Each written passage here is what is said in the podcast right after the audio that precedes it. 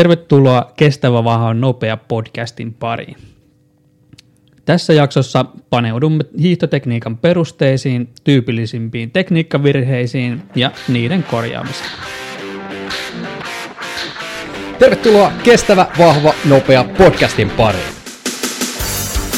Asiaa kestävyysurheilusta, harjoittelusta, vaivojen hoidosta ja ammattilaisten kokemuksia. Isäntinä fysioterapeutit Arttu, tekniikkatohtori Peltola ja Joel Temporeisi Jokinen.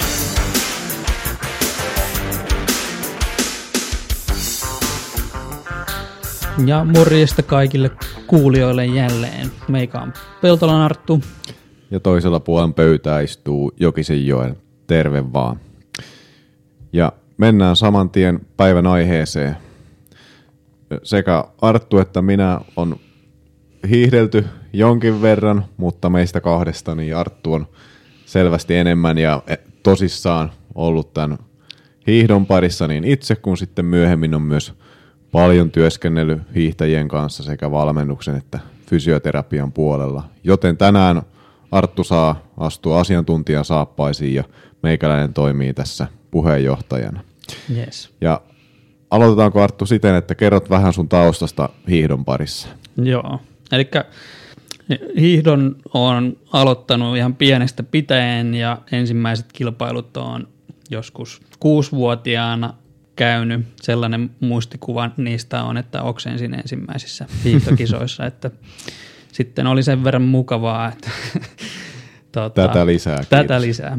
Ja ää, parikymppiseksi asti tuli sitten hiidettyä ihan tosissaan, tosissaan kilpaa ja oikeastaan sitten toi tollainen valmentaminen ja ohjaaminen tuli jo aika nuorena sitten mukaan, että mä oon 12-vuotiaana käynyt ensimmäisen hiihdon lajivalmennuskoulutuksen ja sitten seuran hiihtokouluun siitä ohjaamaan 36-vuotiasta tota, lasta.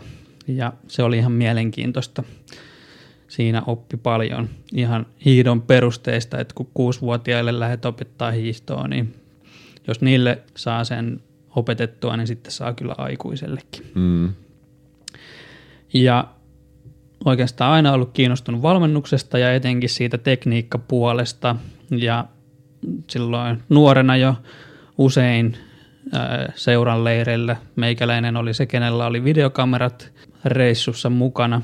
Silloin vielä ei ollut ihan tota, kauheasti puhelimissa kameroita, ja jos oli, niin ne oli VGA-kameroita, että niille ei kauheasti tekniikkaa kuvailtu. Mutta sitten mä vetelin noita leireillä sitten tekniikka-analyysejä jo suhkoht, suhkoht nuorena. Kuvailin ja sitten tein muille, muille kanssa analyysejä. Ja sillä tiellä ollaan edelleen. Jep. Hyvä.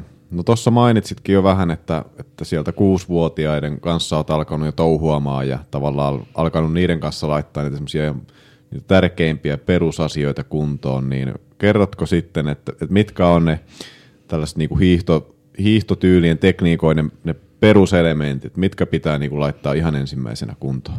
Joo.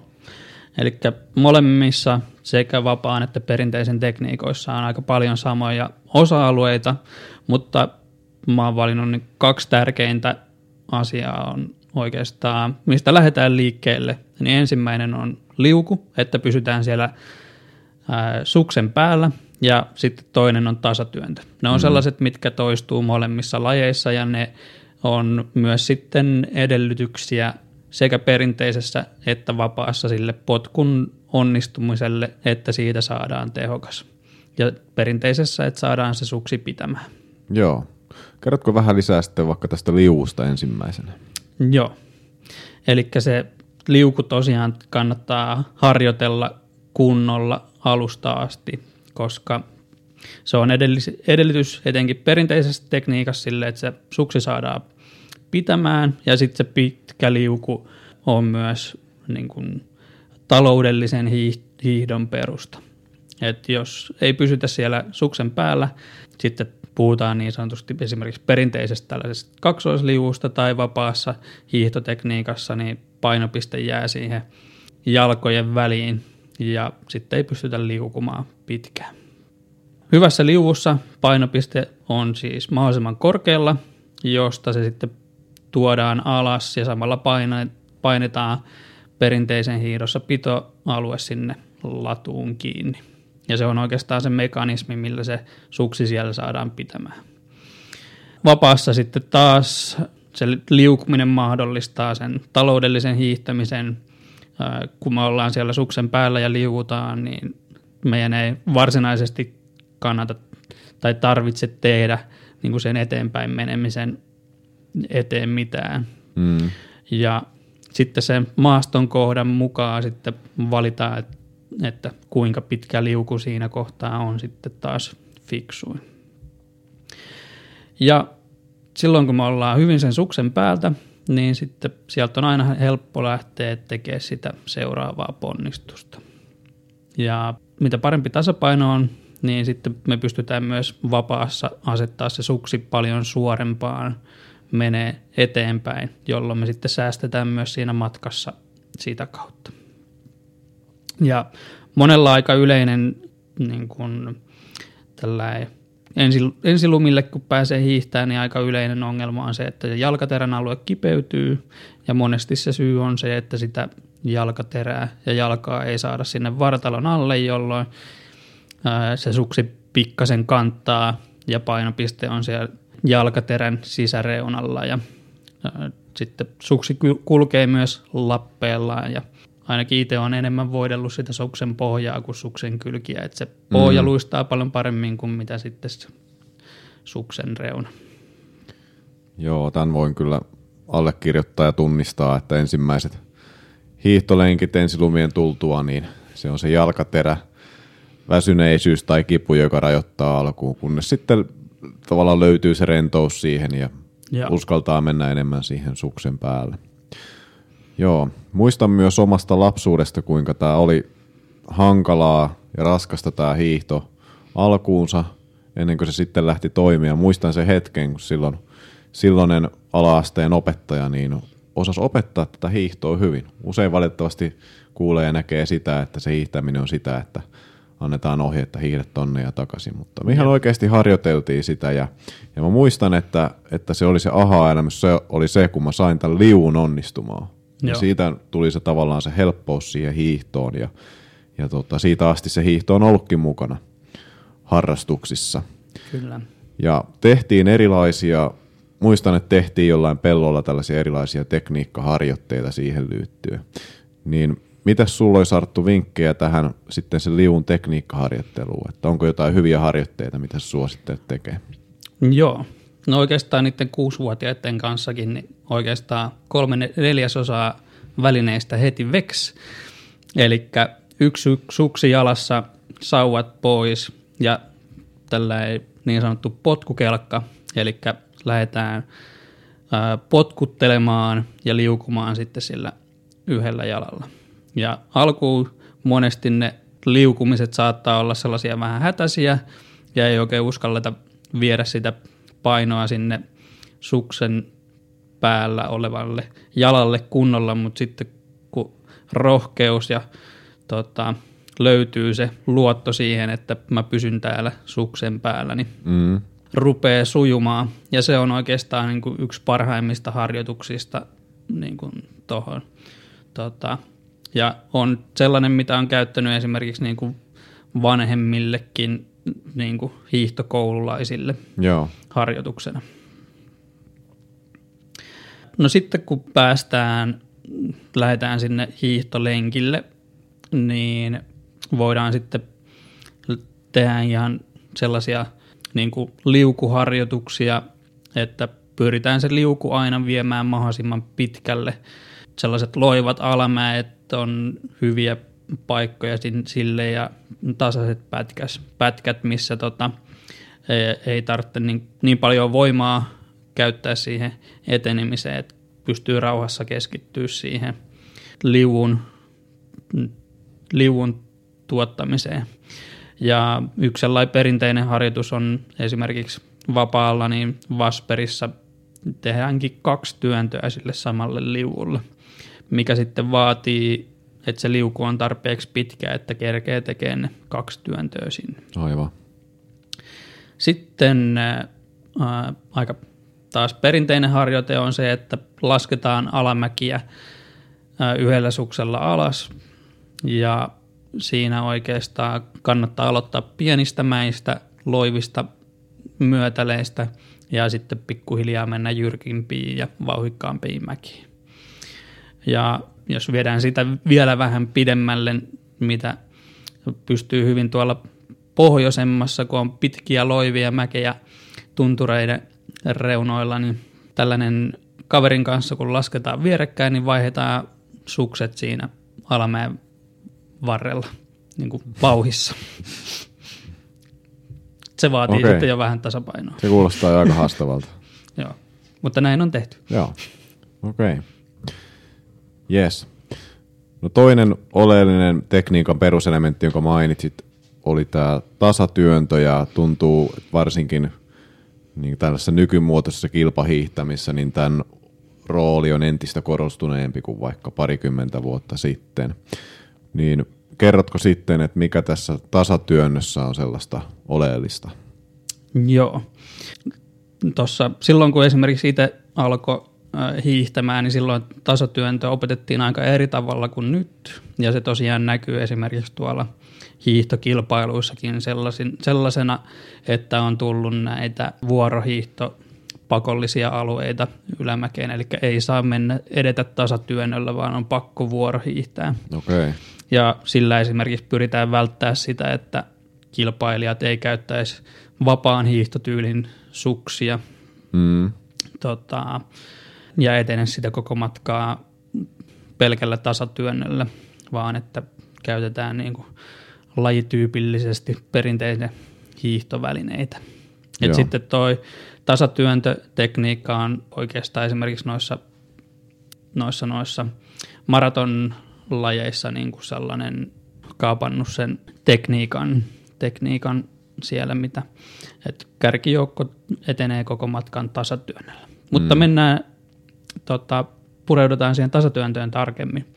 Eli perinteisesti miten ohjeistetaan, että sommat isketään suurin piirtein siihen siteiden m- mononkärjen kohdalle. Ja sitten, että kyynärnivelet on pienessä kulmassa ja sitten työntö lähtee keskivartalosta ja kädet pidetään tiukkoina. Ja sitten kun käsivarret ohittaa työnnössä jalat, niin sitten tehdään tota, ojentilla ja käsillä sitten lopputyöntö sinne. Ja toi on se sellainen niin kuin perinteinen tapa tehdä sitä, sama mikä mulle on opetettu silloin, kun mä oon nuorena harjoitellut. Ja toi on edelleen niin kuin ihan hyvä tapa tavallaan sellaiselle peruskuntoilijalle. On, on niin sanotusti sellainen rauhallinen ää, tapa edetä tasatyöntäen. Mm. Mutta sitten nykytekniikka tasatyönnön osalta on aika erilainen siitä syystä, että halutaan tuottaa paljon enemmän voimaa ja käytännössä se tehdään sillä tavalla, että noustaan vahvasti varpaille, jolla saadaan painopiste tosi korkealle, joskus jopa ikään kuin hypätään ylös ja laskeudutaan sieltä sitten vahvasti sinne sauvojen päälle.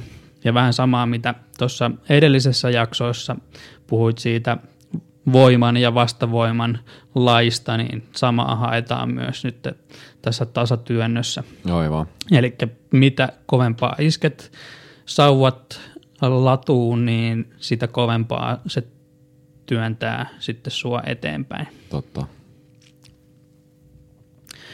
Ja nykyään käsivarret saa olla aika koukussa, että olennaista on lähinnä se, et- se että toi olkapään hartian seutu kestää sen iskun, minkä sä tuotat sinne Mm. alas. Eli käsivarsi, olkapää pysyy tiukkana, ettei se työntö mene läpi.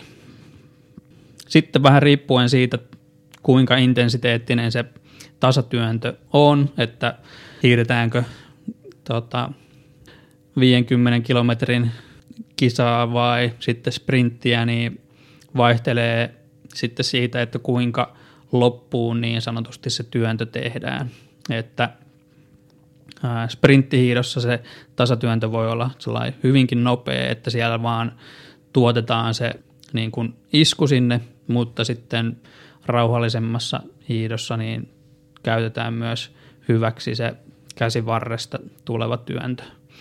Mutta sprintissä se idea on se, että saadaan mahdollisimman nopeasti tuodettua ää, useampi isku sinne ja sitten siinä ei vaan enää kerkeä tuottaa niin kuin koko käsivarrella sitä voimaa sinne. Ja oikeastaan perinteisessä ja vapaassa toi tasatyöntö on aika samanlainen, mutta sitten ainoa ero tulee sitten sauvojen pituudessa. Joo. No mitäs vinkkejä sulla sitten tähän tasatyönnön kehittämiseen? Ja tässä tavallaan no, ilmiselvää ja loogista on se, että lähdetään hiit, niin, tasatyöntöä tekemään näillä kahdella eri tavalla, eli tätä vähän rentoa, rauhallisempaa ja sitten tätä enemmän iskevää ää, nykymuotoista tasatyöntötyyliä käyttäen, mutta onko esimerkiksi sitten jotain asioita, mitä pitäisi huomioida tai harjoittaa muuten kuin hiihtämällä liittyen tähän tasatyöntöön? No oikeastaan pari asiaa, mitkä on niin kuin hyviä tapoja kehittää sitä. Ensimmäinen on ihan voimaharjoittelu, että saadaan sitä voimakapasiteettia sinne vatsan alueelle sekä sitten sinne hartia seudulle. Eli siellä on sitten leveä selkälihas on sellainen, eli esimerkiksi leuvan veto myötäotteella niin on sellainen mm. niin sanottu hiihtäjän voimaliike. Et monesti on ajateltu, että tasatyöntö on sellainen ojentajalaji, niin, niin se ei enää sitä niin paljon ole. Joo. Toki sitten niin kun vuorohiihto on sellainen, missä ojentajan rooli on vähän isompi. Sitten voimaharjoittelun lisäksi on oikeastaan se, että tehdään sitten lajityypillistä voimaa siellä ladulla, eli puretaan sitä tasatyöntöä erilaisiin osiin ja vahvistetaan tiettyä palasta niin ikään kuin siitä tasatyönnöstä, joko vatsalihaksia tai sitten hartiakompleksia. Ja vaikka ajatellaan, että toi vatsa ja se leveä selkälihas on siinä tasatyönnössä tärkeässä roolissa, niin noin alaselkävaivat on aika usein ää, tai yleisiä hiihtäjillä, niin sitten se alaselän voimakapasiteetti on myös tärkeä, koska ylä, ylävartalo menee tosi vahvasti eteen tai ylös alas. Ja sitten monesti siihen tarvitsee vielä sitten yhdistää potku, niin se keskivartaron rooli ja se lihastasapaino siellä on tärkeä. Seuraa Proxima Finlandia Facebookissa, Instassa ja YouTubessa. Siellä lisää vinkkejä treeni. Okei. No sitten tällainen näkyvä osa sitä hiihtotekniikkaa sekä vapaalla että perinteisellä tyylillä on tämä potku tai ponnistus. Se on vähän erilainen molemmissa lajeissa. Kerrotko ensimmäisenä vapaa hiihtotyylin ponnistuksesta? Miten se tehdään? Eli vapaa-hiidon ponnistus, niin puhutaan niin kuin tällaisesta puristavasta ponnistuksesta ja hiihtäjän pitää pystyä ojentaa koko jalkaisen potkun aikana. Myös nilkka. Vaikka vapaan monossa on nilkka hyvin tuettu, niin se silti osallistuu siihen ponnistukseen mukaan. Ja sen hyvän ponnistuksen perusta on se liuku, eli mitä paremmin me ollaan siellä suksen päällä, sitä helpompi meidän on kontrolloida sitten sitä potkua ja sen ajotusta, että me saadaan se toteutettua siihen maaston kohtaan sopivalla tavalla. Ja tärkeää on saada painopiste mahdollisimman korkealle ja ennen sitä ponnistusta toteutetaan tällainen pieni kevennys, eli painopiste on ekaksi mahdollisimman korkealla, pudotetaan pikkasen painoa alaspäin ja varataan sillä meidän sinne jalkojen lihaksiin vähän elastista energiaa ja puretaan se sitten ponnistuksen kautta pois. Ja sille meidän pitäisi päästä mahdollisimman tehokkaasti sitten eteenpäin. Ja se hyvä tasapaino ja liuku mahdollistaa sitten sen, että tavallaan sen ponnistuksen jälkeen se liuku sille seuraavalle sukselle me pystytään tekemään mahdollisimman suoraa ja suuntaamaan mahdollisimman paljon eteenpäin. Ettei mennä liikaa niin sanotusti auraten. Eli toisin sanoen se liuku oli, oli se sellainen peruselementti, joka pitäisi olla tavallaan kunnossa ennen kuin lähtee hirveästi kehittämään tuota potkua. Joo, se kannattaa sieltä hioa ensimmäisenä kuntoon. Joo. Sitten sitä potkua kannattaa harjoitella tekee sillä tavalla, että ylävartalo on vähän erilaisissa asennoissa.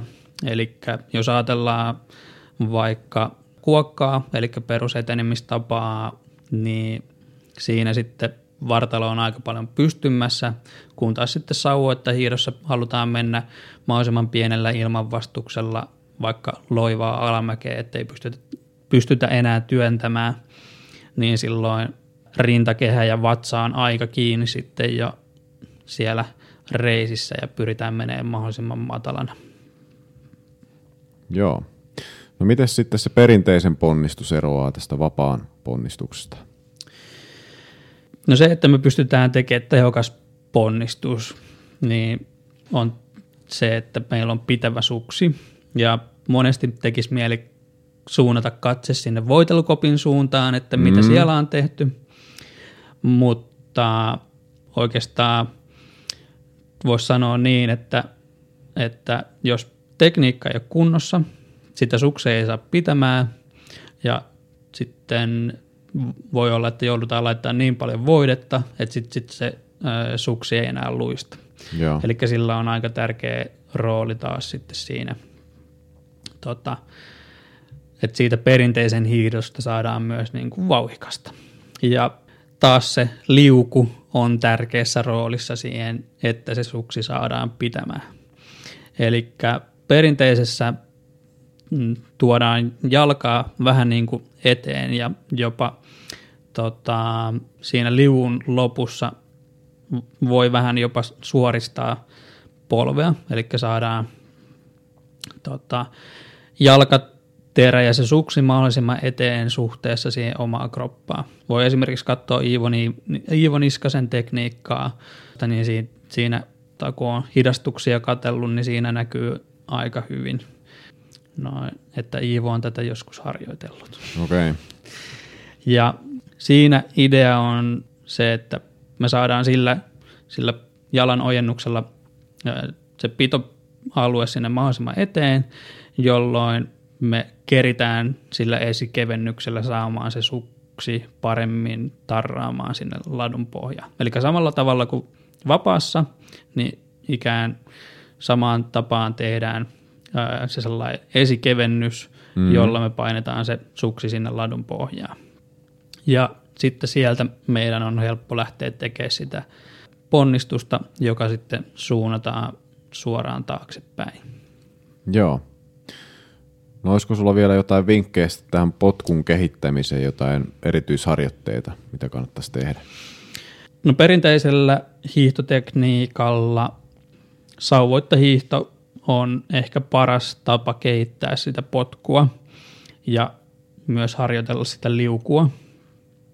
Sauvoittahiihto on sillä tavalla hyvä, että se pakottaa hakemaan sen pidon oikeasti sieltä suksesta, koska ei voi nojata niihin sauvoihin ja käsiin. Mm.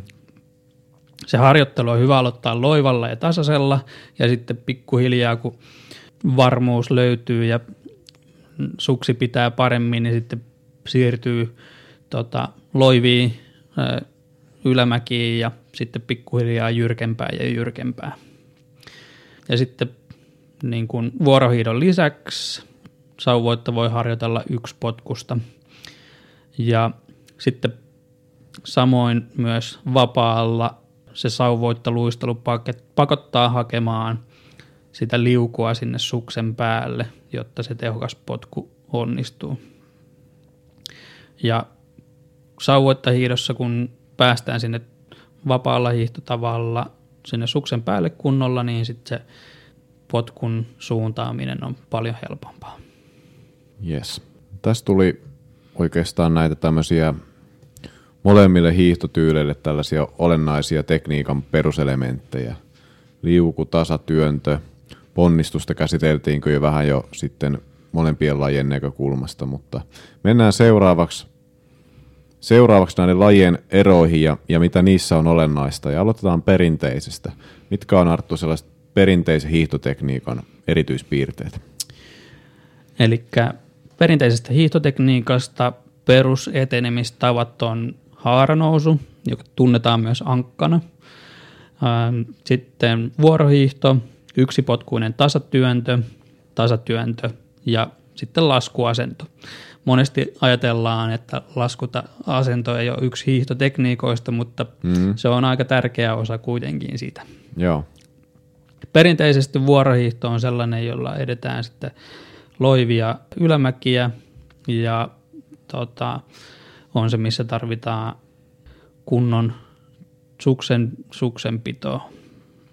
Ja haaranousu on ehkä sitten taas sellainen, mitä kannattaa käyttää kevyillä lenkeillä, että sy- syke ei lähde nousemaan liikaa, liikaa jyrkemmissä ylämäissä.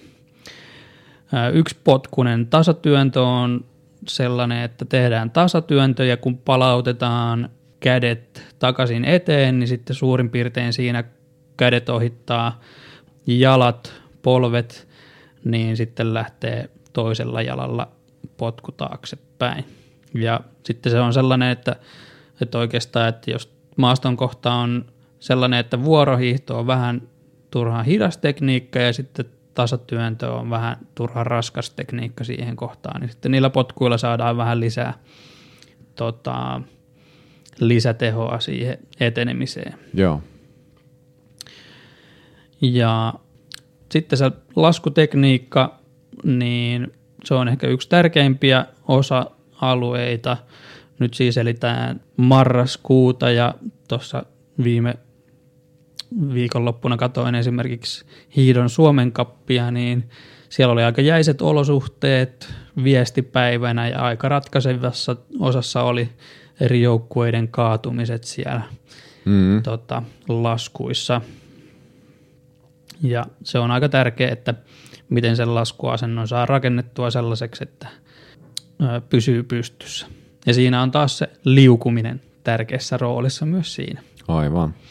Perinteisen suksilla laskemisessa, jos lasketaan niin, kuin, niin sanotusti tällaista suoraa mäkeä ja että mennään latua pitkin, niin jotkut sitten saattaa käyttää sellaista, että lähdetään viemään painoa taaksepäin, eli ikään kuin nostetaan varpaat sieltä modon, monon etuosasta läpi, jolloin saadaan nostettua sitä pitoaluetta vähän korkeammalle sieltä ladun pohjasta, jolloin tota, se ei hierrä siellä tota, latua vasten ja hidasta vauhtia sitä kautta. Ja sitten vähän kelistä riippuen, etenkin jos on sellainen tosi märkä ja imevä keli, niin sitten saatetaan käyttää, että lähdetään vielä kanttaamaan sen lisäksi niitä suksia, jolloin saadaan niin kuin sen suksen pinta-ala mahdollisimman pieneksi.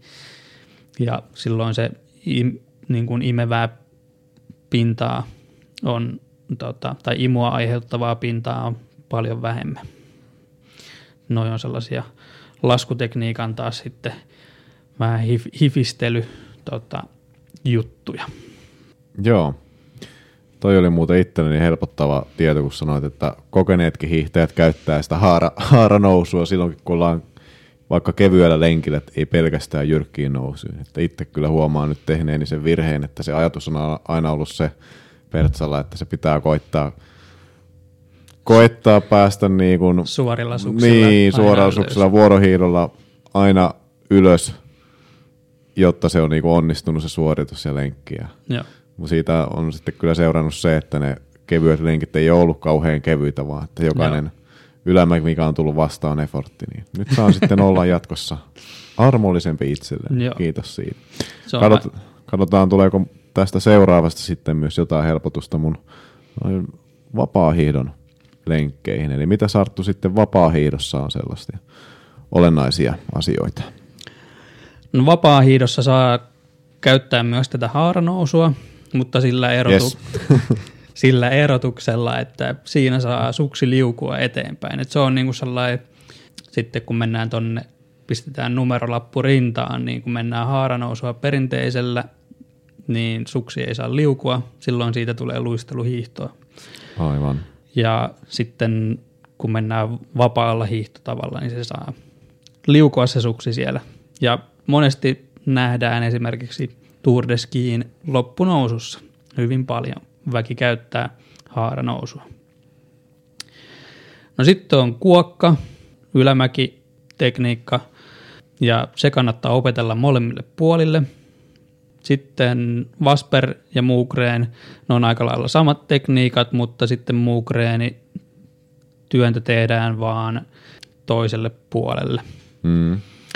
Sitten sauvoitta hiihto on sitten siinä vaiheessa, kun ei keritä enää työntää. Ja sitten se laskuasento on sitten vielä yksi etenemistapa ja tekniikka. No sitten tuosta alussa jo puhuin siitä, että se tasatyöntö on aika tärkeä ää, sen liuun ohella, niin se, että sen tasatyönnön opettelee kunnolla, niin se hyö- hyödyttää tosi paljon sitten myös vapaan hiihtotavan etenemistä, koska se siirtyy, on se sitten kuokka tai vasperi tai muukreen tekniikka, niin se tasatyöntö on siellä lähes samankaltainen. Ja ne perusperiaatteet toimii siellä. Ja sitten esimerkiksi, jos lähdetään vielä, sit, mitä äsken sanoin, että kuokka kannattaa opetella molemmille puolille, niin ää, kun monesti nähdään sitä, että jos on niin sanotusti, että kuokka tehdään oikealle puolelle, niin sitten oikea käsi nousee tosi ylös ja vasen käsi on täällä tosi alhaalla, niin sitten se voi olla haastava vaihtaa niin kuin Mm. vastakkaiselle puolelle. Mutta se, miten, tota, jos sitä haluaa lähteä kokeilemaan, niin että miten se käännetään toiselle puolelle, niin niin sanotusti yksi Vasperin työntö siihen väliin. Sen saa käännettyä toiselle puolelle. Proxima Finland tarjoaa laadukkaat valmennuspalvelut ympäri Suomen. Katso lisää proximafinland.fi. Sitten vapaassa tekniikassa oikeastaan yksi tärkeimpiä osa-alueita taas sit sen jalkatyöskentelyn kannalta on askeltaminen. Eli se voi ajatella sille, että, että jos lähtee siitä ankasta ja sä et, et niin kuin liuta suksia ollenkaan, niin tavallaan sä askelat koko ajan eteenpäin, että sä pääset etenemään. Niin tavallaan se sama ajatus pitäisi siirtää myös silloin, kun mennään esimerkiksi kuokkaa tai vasperia tai muukreenia, eli sä et niin kuin astu sitä askelta sivulle, vaan sä otat sen pikkasen eteen. Aivan. Ja se helpottaa, mitä itsekin sanoit, että sulle on tuttu se, että ne jalkaterän alueet kipeytyy, niin Mm. todennäköisesti sullakin on sitten se paino siellä sisä, sisäsyrjällä vähän sen, Joo. niin se, että sä as- askellatkin vähän niin kuin enemmän sen askeleen eteenpäin, niin sitten sun on paljon helpompi nousta sieltä sen suksen päälle liukumaan. Mm. Ja voidaan ajatella näin, että, ää, että jokaisella askelluksella pääset noin 20-30 senttiä eteenpäin verrattuna siihen, että askeltaisit sen siihen niin kuin viereen. Totta. Ja se sitten tietysti kertautuu tota, sitten sen lenkin, lenkin aikana. Mm. Sitten sitä ylämäkitekniikkaa, kuokkaa, sitä voidaan rytmittää ää, loikkaamalla ja se on sitten niin kuin tehokkaampi tapa edetä, mutta se myös sit kuluttaa aika paljon enemmän er- energiaa ja sitten oikeastaan, että mit, mit, missä niin tuollaista loikkaa kannattaa käyttää, niin sitten se voi olla sellaisissa pienissä mäennyppylöissä, että saadaan niin kuin pidettyä sitä vauhtia yllä. Esimerkiksi salpausselän hiihtomaastot, jotka itsellekin on hyvin tutut, niin jos katsotte salpausselän kisoja, niin siellä monesti, kun on vapaan hiihtotekniikan normaalimatkan kisa, niin yleensä voittaja on se, joka pystyy tavallaan myös rytmittämään sitä omaa hiihtoa sillä tavalla, että saa niin sanotusti hyödynnettyä niistä suppa-alamäistä sen vauhdin ja säilytettyä sen vauhdin pisimpään myös niissä ylämäissä. Mutta se on varmaan sitten jo toisen podcastin aihe, että kun ruvetaan purkamaan sitä, että millä tavalla kannattaa hiihtää ja missä kohtaa. Joo, kyllä. Eli ensin täytyisi saada nämä perusasiat kuntoon, mitä olet Joo. tässä maininnut ja näin kerrottuna, niin tähän kuulostaa hyvin selkeältä ja suoraviivaiselta ja yksinkertaiselta samalla lailla kuin nämä uinnin peruselementit, mitä käsiteltiin aiemmin. Niin. Mutta kun se ei aina ihan mene niin, että nämä menisi kerralla, vaan niitä haasteita riittää. Kyllä. Ja siirrytäänkin seuraavaksi. Tämä voisi olla... Sitten vapaalla alamäkilaskua vähän helpottaa sitten se, että on jäykempi mono. Se tukee nilkkaa ja sitten joko helpottaa tai kauhistuttaa se, että on liukkaammat sukset. Vapaalla oikeastaan tärkeää on se, että harjoittelee sitä askeltamista siellä mutkissa. Ja sekin on sellainen, mitä voi sitten lähteä harjoittelemaan ihan tasaisella ja sitten pikkuhiljaa niin kuin haastavampaa ja haastavampaa olosuhteeseen. Ja perinteiseen verrattuna taas sitten se haaste tulee niissä askeltamisessa siinä, että siellä on se pito pohjassa ja sitten vähän kielistä riippuen saattaa käydä sillä tavalla, että se vähän tökkäsee siellä.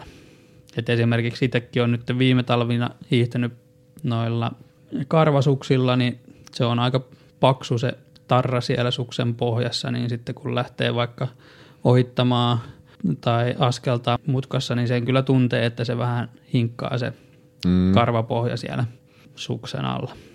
Ja varmaan jos nämä alamäet pelottaa, niin kannattaa sitten lähestyä niitä siten, että ottaa vauhtia pois ja sitä mäkeä sitten vähän koittaa jarrutella siinä laskun aikana ja pysyä pystyasennossa, että, että tota, ei ainakaan, että mieluummin lisätään sitten sitä ilmanvastusta, kun vähennetään.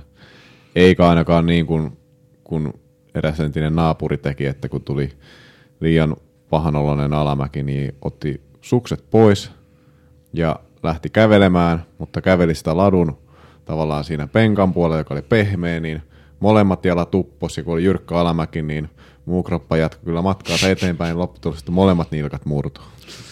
Joo. Joo, no voi ne nilkat murtaa sitten laskemalla sinne montun pohjalle. Niin, totta sekin.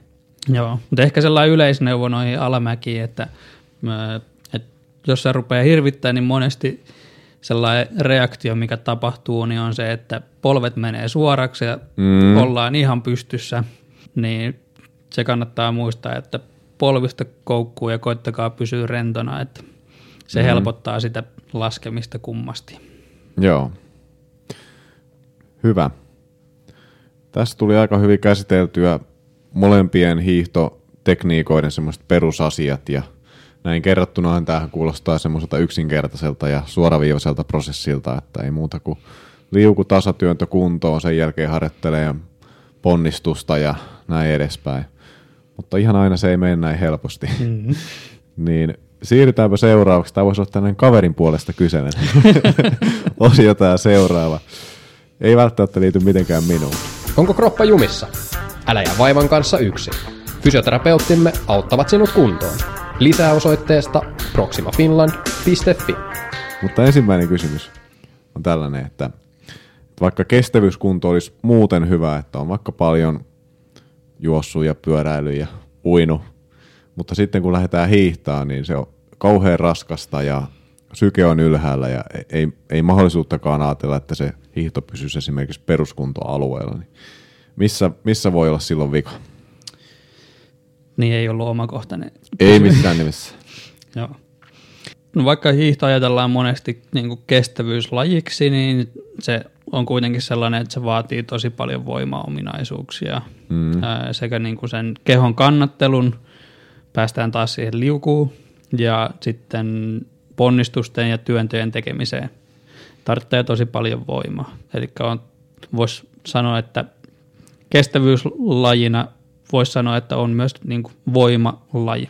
Ja sitten vielä lisäksi se, että niitä kestovoima-ominaisuuksia tarvitsee. Eli jos ollaan tunnin, kahden tunnin lenkillä, niin sitten sen voiman on hyvä riittää sinne lenkin loppuun asti. Eli sen hyvän tekniikan edellytykset on hyvät ja riittävät voimatasot, ja ne auttaa sitten siihen kevyeen ja taloudelliseen hiihtoon. Ja, eli käytännössä voimatasot pitää olla tarpeeksi korkealla, jotta jaksaa kannatella itseään siellä suksen päällä. Okei. No seuraava kysymys. Tämän voin tunnustaa, tämä on täysin omakohtainen tilanne ja tiedän monia muita, jotka on samassa tilanteessa kuin minä. Eli se hiihto on ollut lajivalikoimassa jo pitkään ja esimerkiksi sitten niin varmaan viimeiset 15 vuotta niin on semmoinen sanotaan 500-1000 kilometriä tulee hiidettyä talvessa, eli äh, kuvittelisin, että se mun oma perustekniikka on ihan hyvä molemmissa lajoissa, lajeissa. Pystyn pysymään peruskuntoalueella koko lenkin, pystyn hiihtämään pitkään, että kolmen neljän tunnin lenkki niin onnistuu. Mutta ongelma tulee siinä kohtaa, jos mä haluaisin nostaa sitä vauhtia. Niin lopputulos on se, että, että syke nousee, kroppa väsyy, mutta vauhdille ei tapahdu juuri mitään. Niin mikä tässä niin kuin voi olla pielessä? Onko jotain tyypillisiä tekniikkavirheitä tai jotain muita semmoisia rajoittavia tekijöitä, jotka estää sen vauhdin nostamisen siitä perusvauhdista? No varmasti on aika henkilökohtaista, että mikä se kenenkäkin kohdalla on, mutta sellaisia asioita, voi, joita voi lähteä tarkastelemaan, niin yksi sellainen ensimmäinen, että pysyykö se hiihto edelleen rentona ja että pystyykö niin kuin tietoisesti sitten lähteä rentouttamaan sitä hiihtoa, vaikka etenee kovavauhtisesti. Et sekin mm. voi olla, että tulee vain ihan sellainen puristus ja se jäykistää sen menemisen.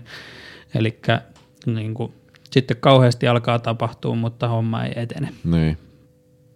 Sitten, että pysyykö se tekniikka kasassa, kun sitä tehoa lisätään. Ja siellä oikeastaan niin kuin, tulee taas sitten ne voimatasot, eli silloin ne niin kuin, että jos ajattelee, että voimatasot on riittävät siihen niin kuin peruskestävyysvauhtiin, mutta sitten kun lähdetään lisäämään tehoja, niin sitten esimerkiksi keskivartalosta tai vaikka sieltä niin kuin hartiaseudulta, kun lähdetään tekemään kovempaa työntöä, niin se hartialinja pettää. Olkapää antaa myöten tai sitten ei malta tehdä tarpeeksi huolellisesti niin kuin sitä liukua ja sitten ponnistus tota, kärsii siitä. Voi olla niin kuin sellaisia tekijöitä. Ja sitten yksi on myös ihan lajivoima tavallaan, että sille lajille tyypillinen voimantuottotapa, että onko se sellainen, mitä on esimerkiksi harjoitettu, että ollaan eristetty niitä perinteisen ja vapaan hiihtotavan osa-alueita siellä ja kehitetty niitä sitten eteenpäin. Ja näitä on ne sauvoittaluistelut ja hiihtämiset ja sitten taas jaloitta hiihtämiset sitten perinteisellä tasatyöntöä ja vuorohiihtoa ilman jalkoja. No sitten kolmantena asiana on hiidon rytmitys, eli tempo. Vähän jo tuossa jutskattiin siitä, että onko niin kuin oikeanlainen tai minkälainen niin kuin tempo otetaan sinne minkä, minkäkinlaiseen maaston kohtaan, mutta sitten monesti mitä esimerkiksi juoksussakin näkee, niin on se, että kun lähdetään kiihyttää tai juoksemaan kovempaa, niin lähdetäänkin harppomaan. Eli mm. lähdetään niin kuin, tai pyritään sillä askeleen pituudella tai nyt sitten hiihtäessä, niin tavallaan saamaan siitä yhdestä yksittäisestä ponnistuksesta tai työnnöstä mahdollisimman tehokas. Mutta sitten siinä saattaa käydä niin, että se muuttuukin tosi kuluttavaksi ja sitten tulee väsy aika nopeasti.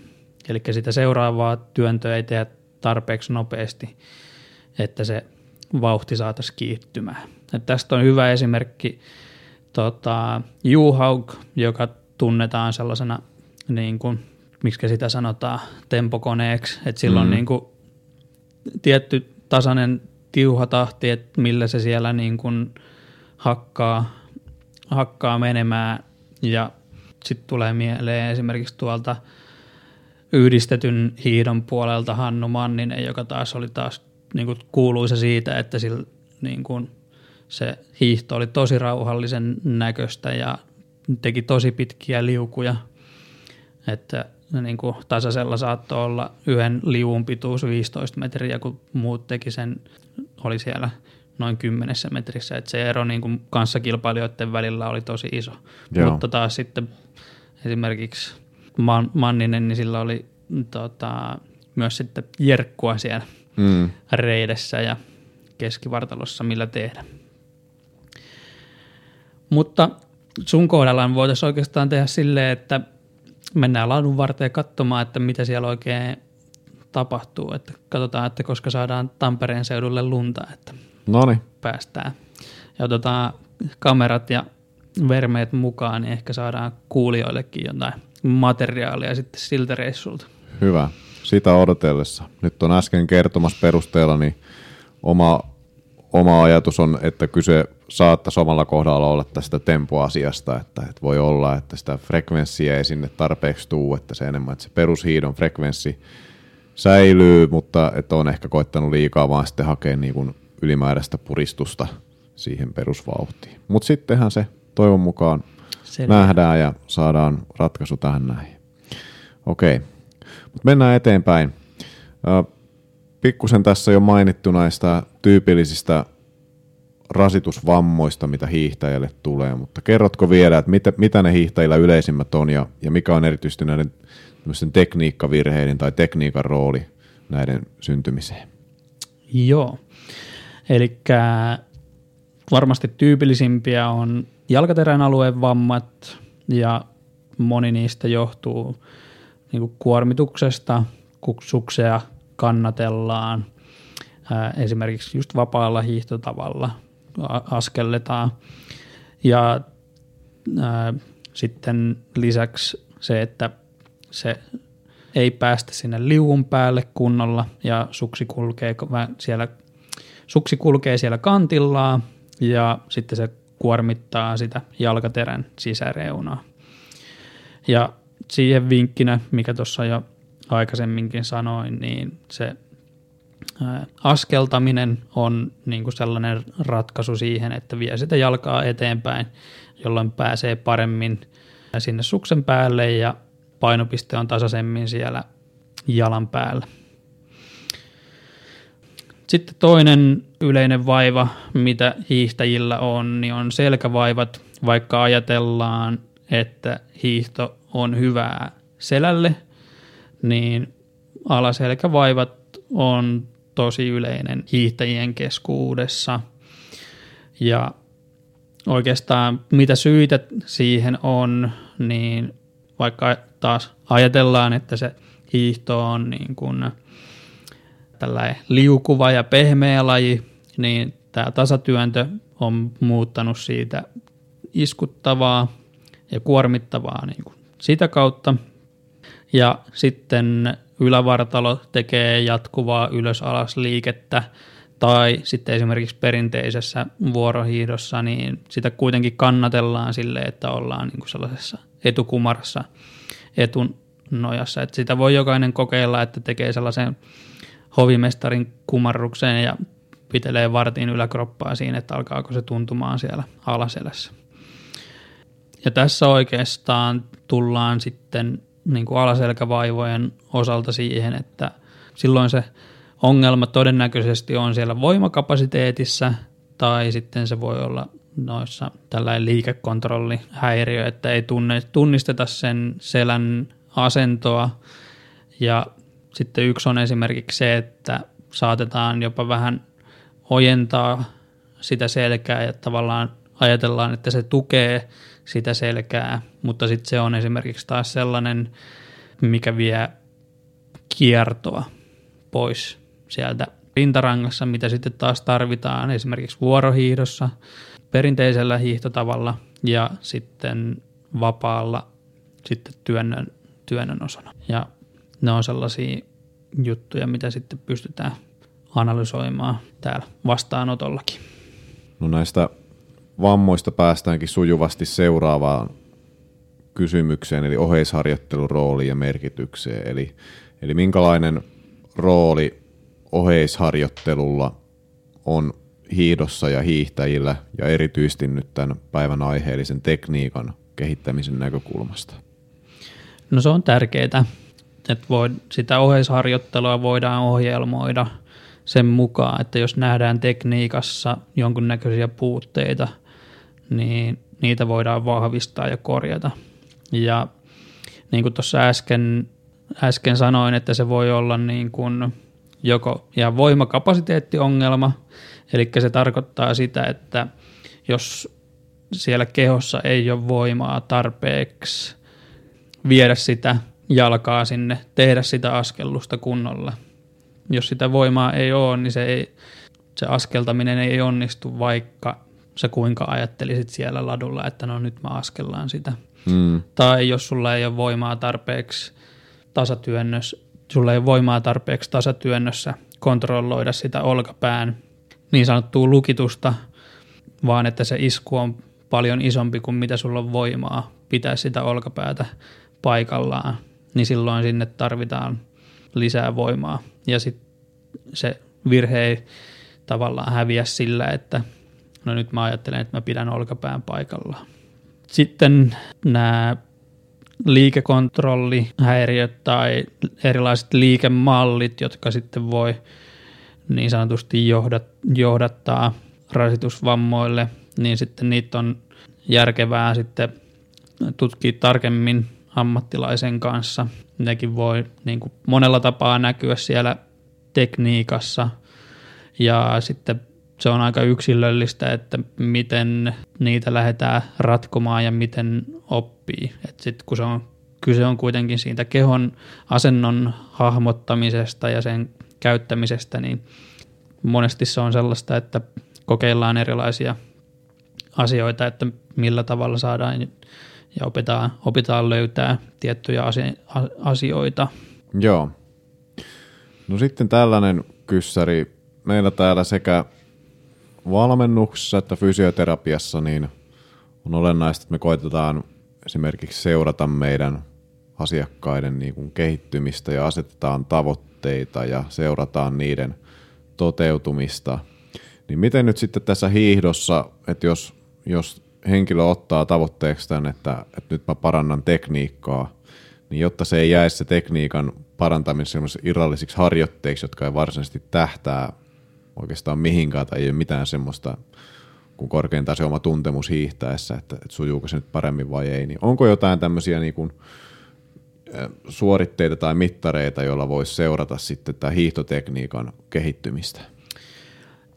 Joo, oikeastaan niin kuin säännölliset tekniikka-analyysit, joilla sit saadaan, on, tai on sellaisia, joilla saadaan niin kuin tarkempaa tietoa siitä, miten se tekniikka kehittyy, mutta yleensä nekin on sellaisia, että sitten kun on ne perusasiat kunnossa, niin tota, on niin kuin kehittämisosa-alueet nähdään vasta sitten, kun otetaan hiihtoa nauhalle ja lähdetään hidastaa sitä ja katsotaan, että mitä siellä tapahtuu mutta muutama sellainen käytännön testi, joita voi tehdä esimerkiksi ihan lenkkien aikana, että jos on joku tietty lenkki, minkä hiihtää vaikka useampaan kertaan, niin sitten voi katsoa sieltä jonkun alamäen ja sitten lähteä yhdellä suksella laskemaan sitä alaspäin ja katsoa, että kuinka pitkälle pääsee ja pyrkii niin kuin, ää, joka kerta liukumaan vähän pidemmälle ja pidemmälle.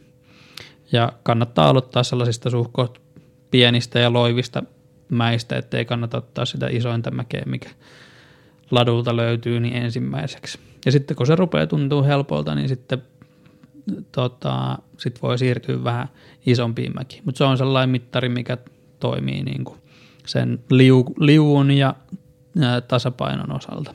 Mm-hmm. Sitten sauvoittahiihto ja kuinka jyrkkään mäkeä pääsee ilman sauvoja esimerkiksi. Ää, perinteisellä on äärimmäisen hyvä, että sä saat sen suksen pitämään. Ja, ja sellaiset, on, sellaiset mäet on hyviä, mitkä niinku pikkuhiljaa lähtee jyrkkeneen ja jyrkkeneen. Joo. Niin sitten se pystyt vähän mittaamaan sitä, että kuinka pitkälle sä milläkin kerralla pääset. Mm.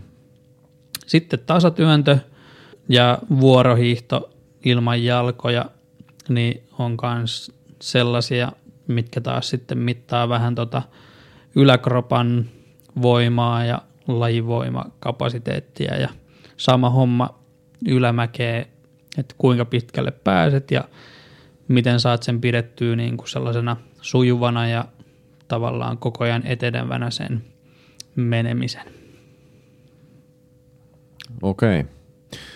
No, miten sitten, jos henkilö kaipaisi nyt ulkopuolista apua tämän hiihdon eteenpäin viemiseen tai siihen liittyvien ongelmien ratkomiseen, niin mitä, miten sä pystyt auttaa hiihtäjiä ja mitä ylipäänsä esimerkiksi fysioterapian puolelta, niin mitä, mitä hyötyä voisi olla hiihtäjälle?